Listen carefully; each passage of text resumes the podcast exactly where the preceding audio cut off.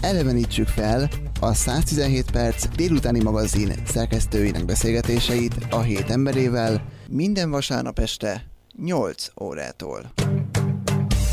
A 117 perc embere ezen a héten.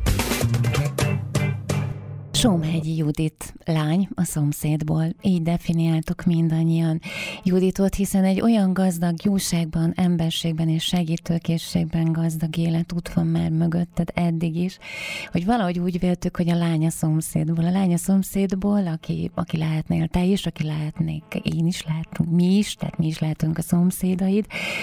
Hát honnan is kezdjük onnan, ahonnan te magad is indítottad tulajdonképpen az életutadról készült kis jegyzetet, reformáskodó Jézus lelkész nagypapa, mindenkinek három, négy, öt gyermeke van, így ha mi összejövünk, akkor bizony körülbelül 60 ember ül egy asztalnál. És nagyapád egy modern, modern gondolkodású, haladó ember volt, és ő adta a kezedbe az első pszichológiai és filozófiai, sőt, ezoterikus könyveket, és hát köszöntjük a nagypapának ezt a szellemiségét ezután is. És köszöntelek itt Judit a hét embereként a CV rádióban. Jó, ha innen indítjuk a nagypapától. Igen. Szia, és köszöntök én is mindenkit. Uh, hát igen, uh, tulajdonképpen, mert hogy ez a lánya a szomszédból. Ez, igen, ezt azért találtuk ki, mert hogy, hogy kérdezted, hogy milyen titulust mondjál hozzám, és hogy én meg hárítottam, ezt mondtam, hogy én nem vagyok. Hát szóval, hogy így nem, nem tudom magamról kimondani, hogy én ez vagyok, vagy az vagyok, vagy amaz vagyok, mert nem, nem, nem, nem nagyon tudok így elköteleződni semmi mellett, hogy, hogy én mi vagyok, meg, meg valahogy taszít is ez, hogy így tegyek egy állarcot, hogy akkor én ez vagyok, és akkor igen, tehát hogy egy, egy hétköznapi ember vagy, aki tulajdonképpen kicsit olyan, mint egy ilyen kalán néni, mert bocsáss meg nem a korodra és az alkatodra, hanem hogy mindig ott van, amikor valamit varázsolni kell, vagy mint valamilyen kis tündérkeresztanya. Tehát ahol valamilyen problémát látsz, legyen az egy fogyatékkal élő, vagy legyen az egy, egy, egy testi fogyaték, szellemi, vagy bármilyen mentális probléma, akkor te ott teremsz, és vagy képesítést szerzel hozzá, vagy pedig a már meglévő képesítéseddel egyszerűen rá helyezed a figyelmedet erre, és javítod a problémát? Hát inkább úgy mondanám, hogy megyek a, azzal, amit az élet hoz.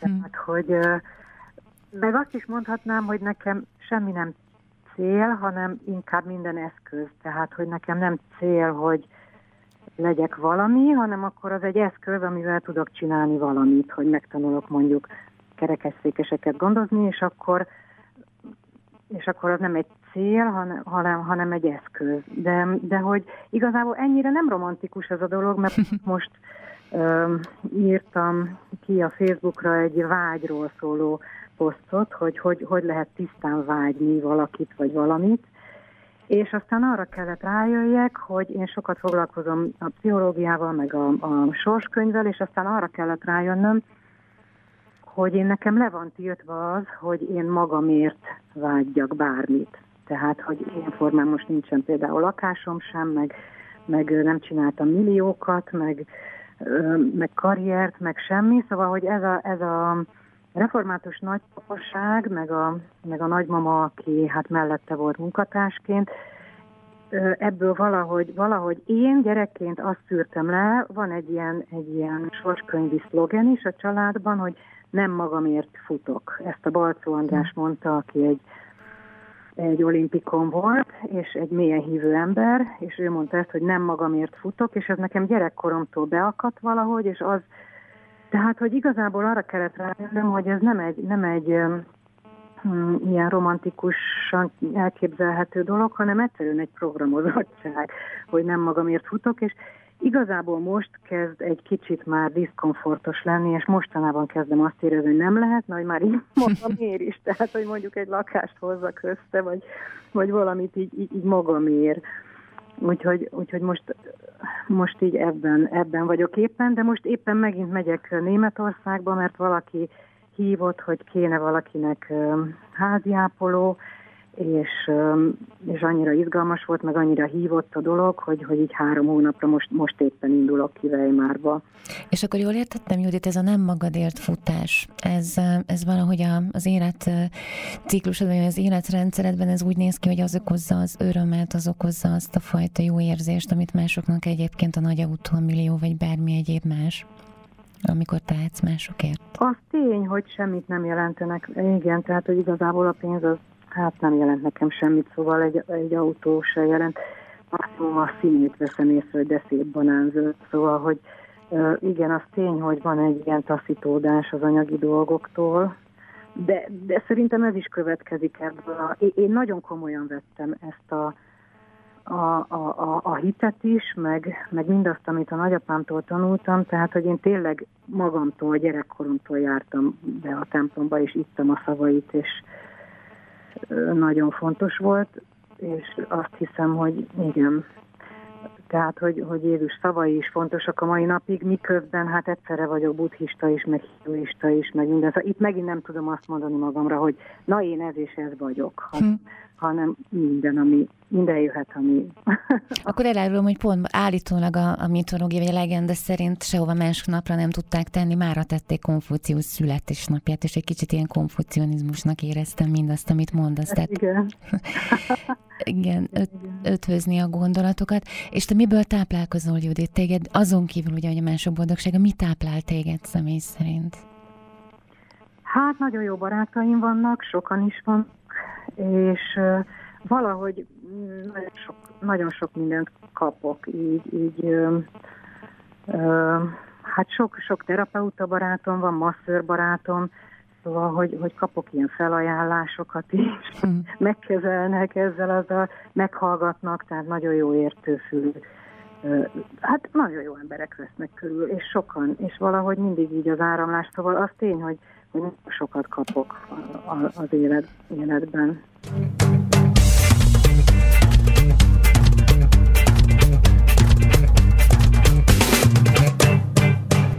Nagyon sok mindent tudtunk meg önről egy ilyen kis leírásból, amit kollégánk ajánlott. Nagyon kalandos életet, sok mindent csinált, ha jól vettem ki ebből a leírásból. Hadd, hadd kérdezem is, hogy, hogy milyen napja van ma, hogy, hogy hogy alakult a mai napja, ha ez kérdezhető. Hát ugye most vagyok egy újabb kalannak a közepén, mert tegnap előtt jelentkezett valaki, hogy kellene valakihez gyorsan egy, egy házi gondozó. Németországba fogunk kimenni, tehát az illető kint tanít az egyetemen, és hogy eltörte a gondozójának a, a lába, és, és hogy vészhelyzet van, és menni kell, és akkor hát annyira meghívott engem ez a dolog, hogy mondtam, hogy jó, akkor én jövök, és akkor most ebben vagyunk. Van szó. Igen, igen, úgyhogy, úgyhogy most ebben vagyunk, most csomagolok, ügyintézek, elintéztem most már az eurókártyámat, hogy legyen ott is TB-m, vagy szóval igen, egészségbiztosításom, és, és akkor a, szokjuk egymást. És, és ezzel, a, ezzel a vírusügyel nincsen, vagy ez valahogy megoldható? Tehát, hogy ez nem, nem, nem fog akadályt jelenteni? Hát úgy, úgy lesz, hogy, hogy ott van tesztelés, uh-huh. tehát hogyha rendben van a teszt, akkor addig karanténban vagyunk, és akkor utána meg Tehát akkor valami megoldás adódik erre, igen. Igen, igen, igen. Hát egy néhány napot valószínűleg ottan karanténozunk, aztán majd rendeződik.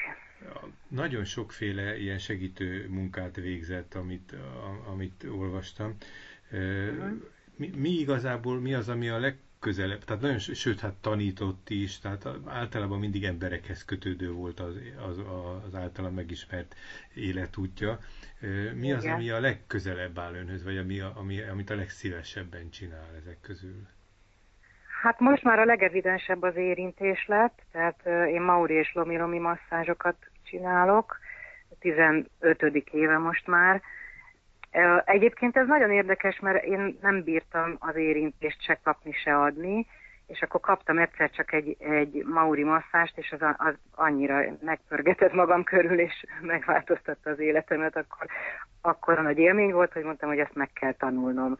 És aztán annyira jól sikerült megtanulni, hogy az nagyon evidens nekem így az érintés most már.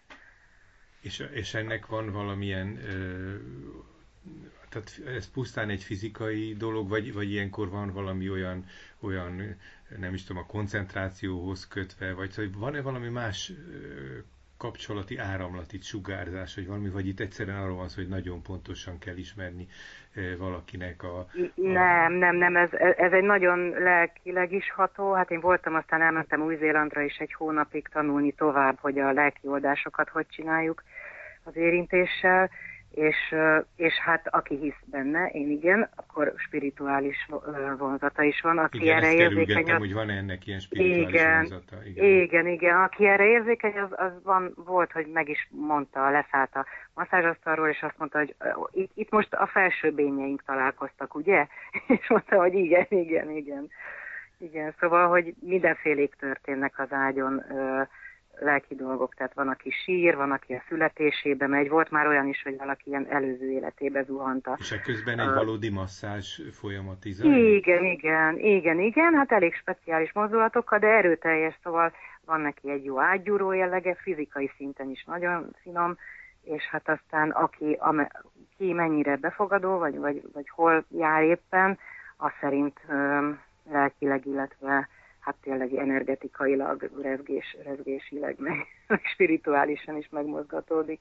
Amennyire olvastam, hogy sérültekkel, kerekes székesekkel is foglalkozott, sőt, hát a közvetlen a saját személyes életterétbe is be, kapcsolódott Igen. ez a dolog, és ahogy említettem, most, most meg éppen valakinek a, megint egy fizikai probléma kapcsán egy ilyen személy segítője lesz, ha jól értem, ugye? Igen, ő is kerekesszékes most már lassan, igen, tehát Angliában gerincsérültekkel dolgoztam, akik teljesen bénultak voltak, és hát azóta ő, ő most, akivel megyünk Németországba, a második, aki izomsorvadással uh-huh. uh, van, úgyhogy ja, ja, ja. A, igazából az, az abban a, pont ez volt a nehéz a, a gerincsérültekkel, hogy ugye nem csak mozogni, hanem érezni sem tudnak nyaktól lefelé, uh-huh. és, és akkor ott ez a Hát ez az áramló érintés, ami nagyon benne van a kezeimben, ilyen magától értetődően, ez így nem tudott, vagy hogy ott, ott nagyon kellett új, újféle utakat találnom, hogy hogy tud ez menni, mert úgy jött volna a kezembe, hogy valaki köhög, és akkor megenergiázom, mondjuk ezt lehetett csinálni, de de hogy ott volt görcsben a lába, és hogy kapjon egy masszást, és nekik meg az macera volt, és nem érezték, hogy az jó, mert nem éreztek egyáltalán. És ilyenkor szóval sikerül ott... azért valami megoldást, vagy valami átsegít? Igen, kapcsolat. igen, igen. Volt, aki megérezte, hogy jó az neki, nem közvetlenül uh-huh. érzett alapján, hanem hogy kevésbé görcsölt onnantól uh-huh. a lába, meg ilyenek, szóval persze, persze, ez nagyon-nagyon izgalmas. Ez nagyon erősen hogy... igénybe veheti magát. Hadd kérdezzem, azt sokszor a különböző személysegítőkkel, vagy a, vagy a szociális ügyekkel foglalkozóknál is a kiégés egy nagyon fontos veszély szokott lenni. Sőt, most eszembe jutott, hogy jó pár éve olvastam talán a Modern Idők sorozatban egy könyvet, amikor, a, ami, ami egy regény volt, és az volt a címe, hogy és rajta kisegít, és valójában egy ilyen minden aha, területen aha, segítő igen. emberről szólt. Szóval, hogy, hogy tud-e védekezni, vagy, vagy önmagát tudja frissíteni, karbantartani, nem, nem, ez, ez nem nagyon jó mennyire kérdés. veszélyes ez a kiégés?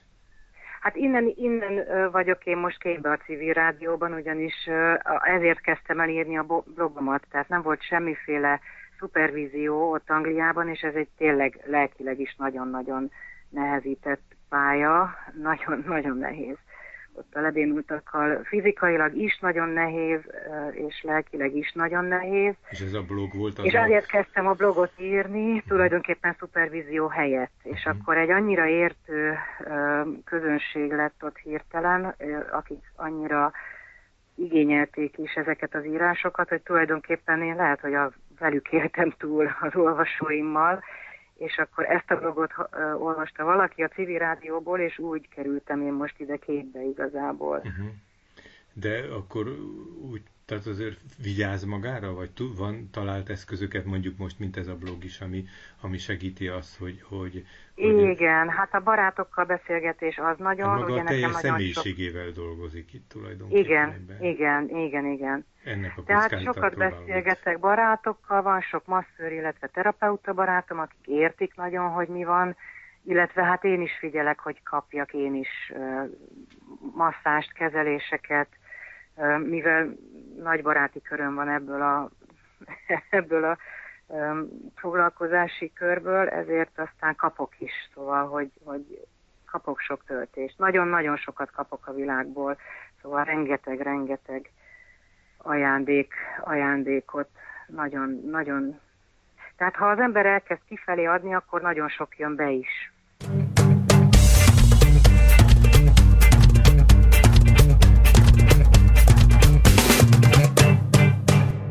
Színes életutadról beszélgetünk, és ebből kiragadtunk most egy kis részletet, azt a hat hónapot, amikor te Pátyon nyolc osztályt végzett közmunkásokat tanítottál.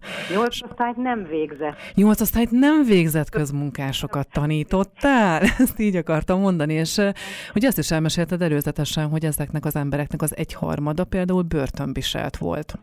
Igen, igen, igen. Szóval volt köztük egy-két olyan ember is, akik két osztályt végeztek mondjuk, uh-huh. aki hat osztályt.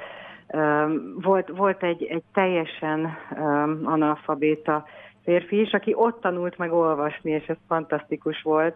Tehát, hogy azért voltak ilyen, ilyen sikerek is, de azért alapvetően, hát szóval a legkevésbé a tanulásról szólt.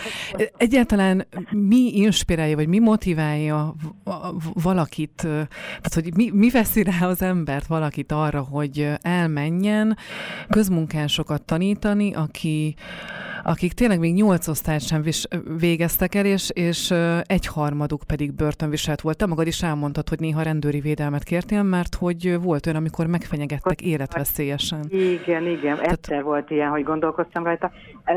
Szóval ennek nagyon prózai oka van, vagy volt. Én akkor bejelentett álláskereső voltam éppen, és akkor a munkahogyi központból szóltak, hogy van egy ilyen lehetőség, hogy akkor álláskereső pedagógusokat keresnek erre a programra, és hát baromi izgalmas, hát persze, hogy igent mondtam, hát ez nagyon-nagyon izgalmas volt. Kihívásnak vélted ezt? Tehát kihívásként tekintettél erre?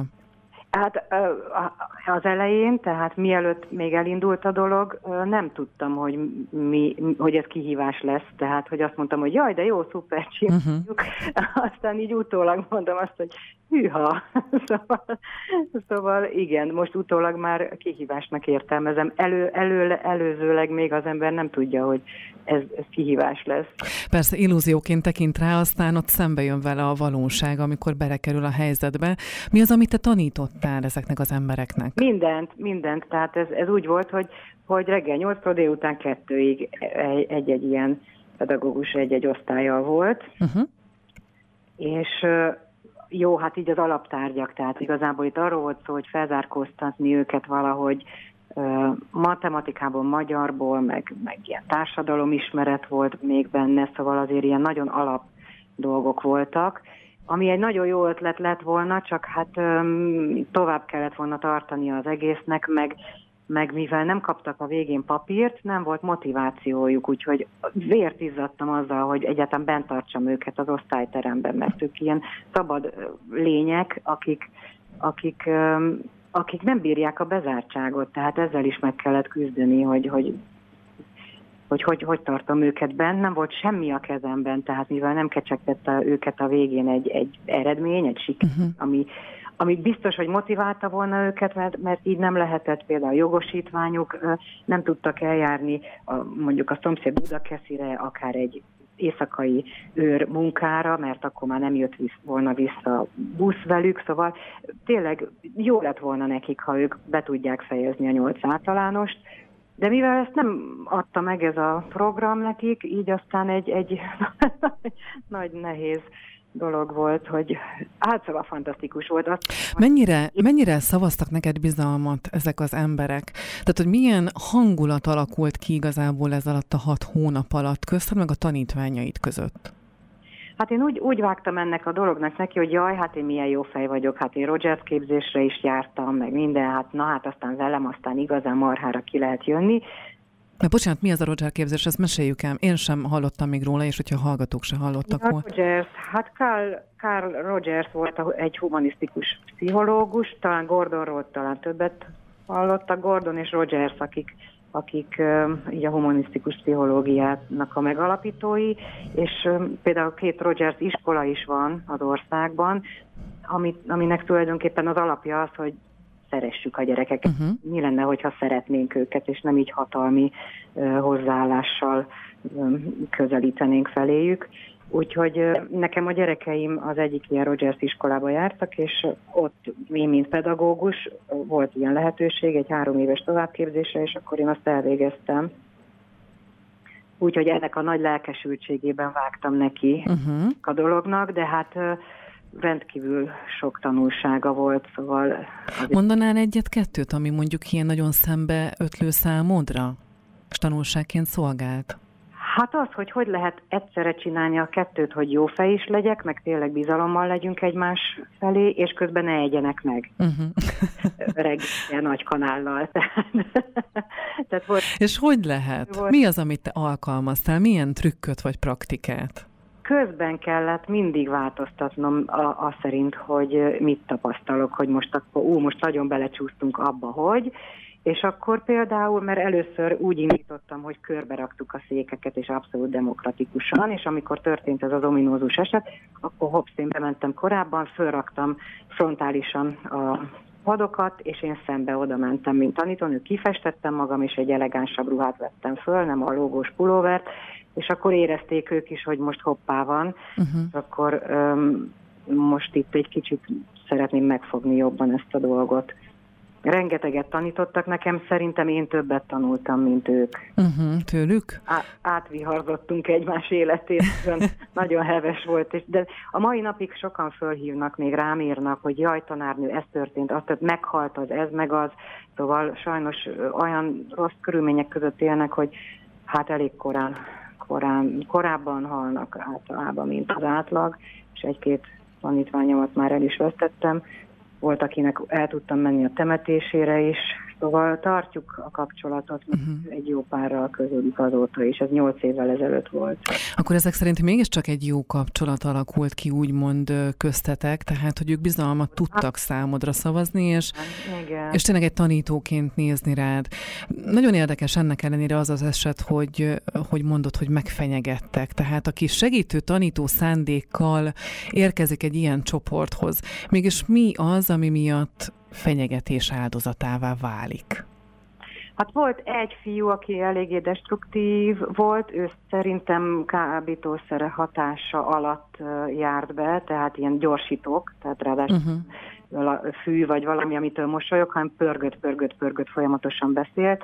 Ő volt az, aki aki egyszer elbődült, elbődítette magát az osztályba, hogy aki még nem volt börtönben, az kislány. hogy, uh-huh. hogy, hogy ő egy, egy, de egyébként ő is egy fantasztikus fej volt. És hát ő egyszer, de egyébként ez, hetek voltak, mire rájöttem, hogy az, hogy hogy megöllek eláslak, az nekik egy szófordulat, és nem azt jelenti, hogy meg akarnak ölni és el akarnak ásni. És azt gondolom, hogy ez a, ez a, ennek az egész dolognak a hibája volt, hogy nem készítettek föl minket ilyen alapvető dolgokra, amiket egy-két mondattal el lehetett volna mondani, és nekünk hetekbe telt, míg rájöttünk, hogy mi van. Tehát annyira más kultúra. Hogy... Például, például micsoda? Mi az, amit, amit jó jött volna ilyen előtanításként számotokra? Ilyen, hogy vannak ilyen mondatok, amik ilyen poénból odalökött mondatok, ez, hogy megöllek elás, uh-huh. nem azt jelenti, hanem ez csak egy szófordulat. Uh-huh. Szóval, szóval sok, igazából itt az volt, hogy beküldtek minket az oroszlán barlangjába, és nem volt szupervízió, semmi nem volt, hanem küzdjünk meg iszonyatosan nehéz volt lelkileg, tehát azok a sorsok, amiket ők meséltek, hogy az árok szélén nőtt fel, és hogy nem tudom én mi, borzalmas, borzalmas. Voltak, akik meghívtak magukhoz, és akkor ott a tenészes, tényleg ilyen domboldalba vájt, hogy hívják, laktak a, a kisgyerekekkel együtt, meg, meg egy fűtetlen lakókocsiban hatan, meg nem tudom, szóval elmondhatatlan, uh-huh. fájdalmas volt, hogy, volt olyan, hogy hazaértem délután háromra, és másnap reggel hatig aludtam, mert annyira megviselt lelkileg. Uh-huh. Maga ez a légkör. Tudsz esetleg olyanról, be tudom, ez a hat hónap azért kevés idő ahhoz, hogy valakinek az életében ö, gyökeres fordulatot vagy változást lehessen elérni. De mégis tudsz esetleg olyan esetről ebből a csoportból, csapatból, akire olyan benyomást tettél, tett ez a hat hónap, hogy megváltoztattad az életét?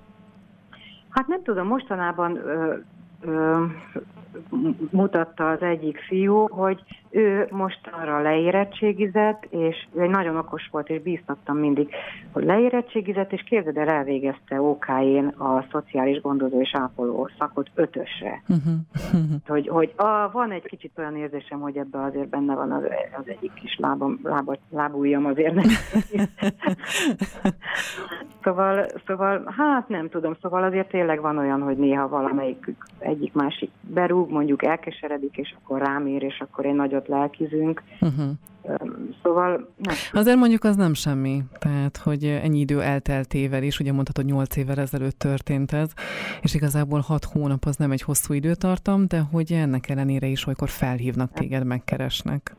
Igen, igen. Visszacsinálnád? Mert jobban mondva, hogyha újra egy ilyen lehetőség adódna, akkor ismét bevállalnád? Abszolút, abszolút, és most már máshogy csinálnám. Csinálnám. Mert tudom, hogy miből fakadtak a konfliktusok, és hogyan lehetne azt, azt jobban csinálni, mert én súlyoztam, a, nekik pénzre ment, ugye közmunkások voltak, és a hiányzat pénzre mentek, és akkor hát rajtam át, hogy milyen hiányzásokat írok be, és nem írok be, és ami tényleg lógás volt, azt volt, hogy beírtam, és ami meg önhibáján kívül volt, azt meg nem írtam be, ők meg ezt nem értették, hogy mi az, hogy súlyozok uh-huh. esetek között.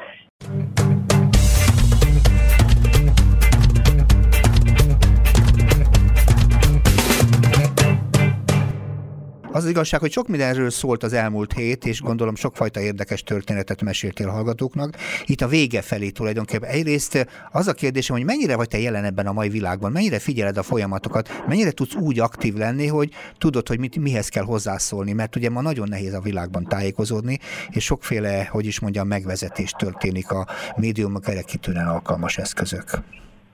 Aha, hát én nekem a, az alap az az önismereti munka, meg a tudat, tudati munka. Önismereti munka? Kicsit a hangom, mert most igen, most Ausztriában megyünk éppen Németországba. Azt is megkérdezem, csak most az önismereti munkát, hogy ezt hogy csinálod? Igen, tehát nekem az az alap, alap tehát hogy én a belső folyamatokról szoktam írni, vagy valamit, amit észreveszek, vagy fontosnak tartok, vagy Aha. feldolgozok, és akkor arra reagálnak eléggé hevesen az emberek. Hát szóval, hogy sokat, Aha. valahogy sokat ad általában. Szóval a világ, tehát azt kérdezett, hogy a világban mennyire vagyok benne, hát egyfelől szerintem nagyon, másfelől meg semennyire, mert hogy a saját szűrőmön megy az egész. Tehát a, igen, tehát az egésznek az alapja az, hogy magamon dolgozom.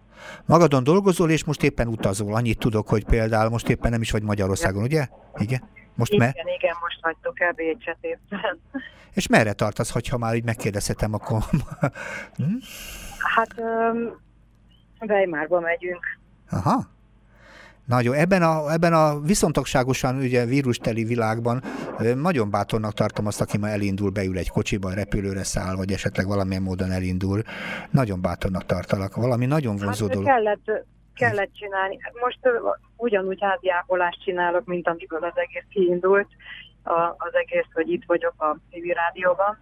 Tehát ugye három éve uh, dolgoztam ezt Angliában. Igen. Akkor most uh, egyszer csak lett írtelen egy ilyen lehetőség, hogy kimegyek valakivel Weimarba, aki itt is dolgozik, Aha. és Magyarországon dolgozik, és úgyhogy most e felé tartok, ez így hirtelen jött ezen a héten. Uh-huh és természetesen csináltattunk előtte Covid-tesztet, úgyhogy most akkor tudjuk, hogy negatív, és akkor így be tudunk mm. Hát igen, de ott is egyébként szerintem akkor azt a tapasztalatot is meg fogod szerezni, hogy mások hogyan élik meg ugyanezt a nehéz viszonyt, amit most ez az a vírushelyzet teremt. Mert itt igen, nagy... hogy ez most hogy néz ki Németországban. Uh-huh. Igen. És utána természetesen jössz vissza, mennyi időre néz ki? Most egyelőre karácsonyig, Aha. és aztán nem lehet tudni, hogy hogy folytatódik ez a dolog.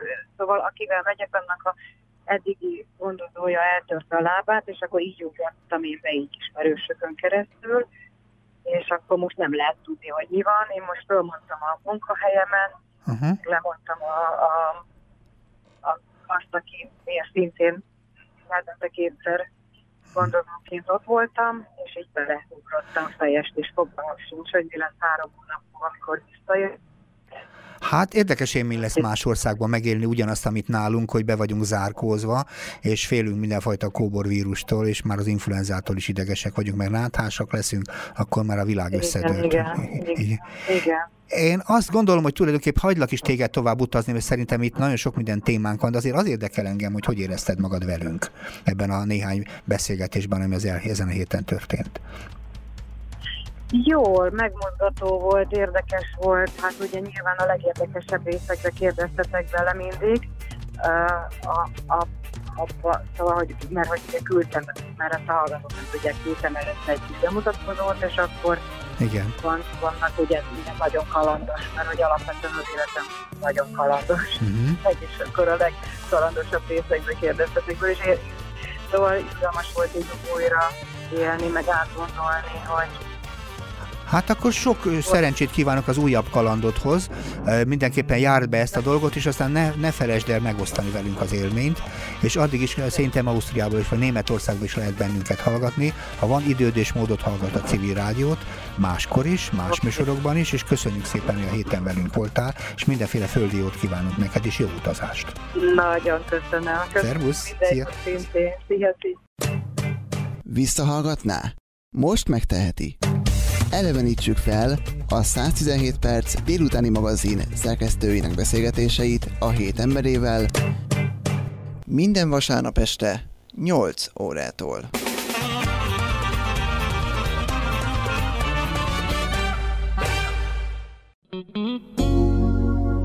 Önök a civil rádiót hallják.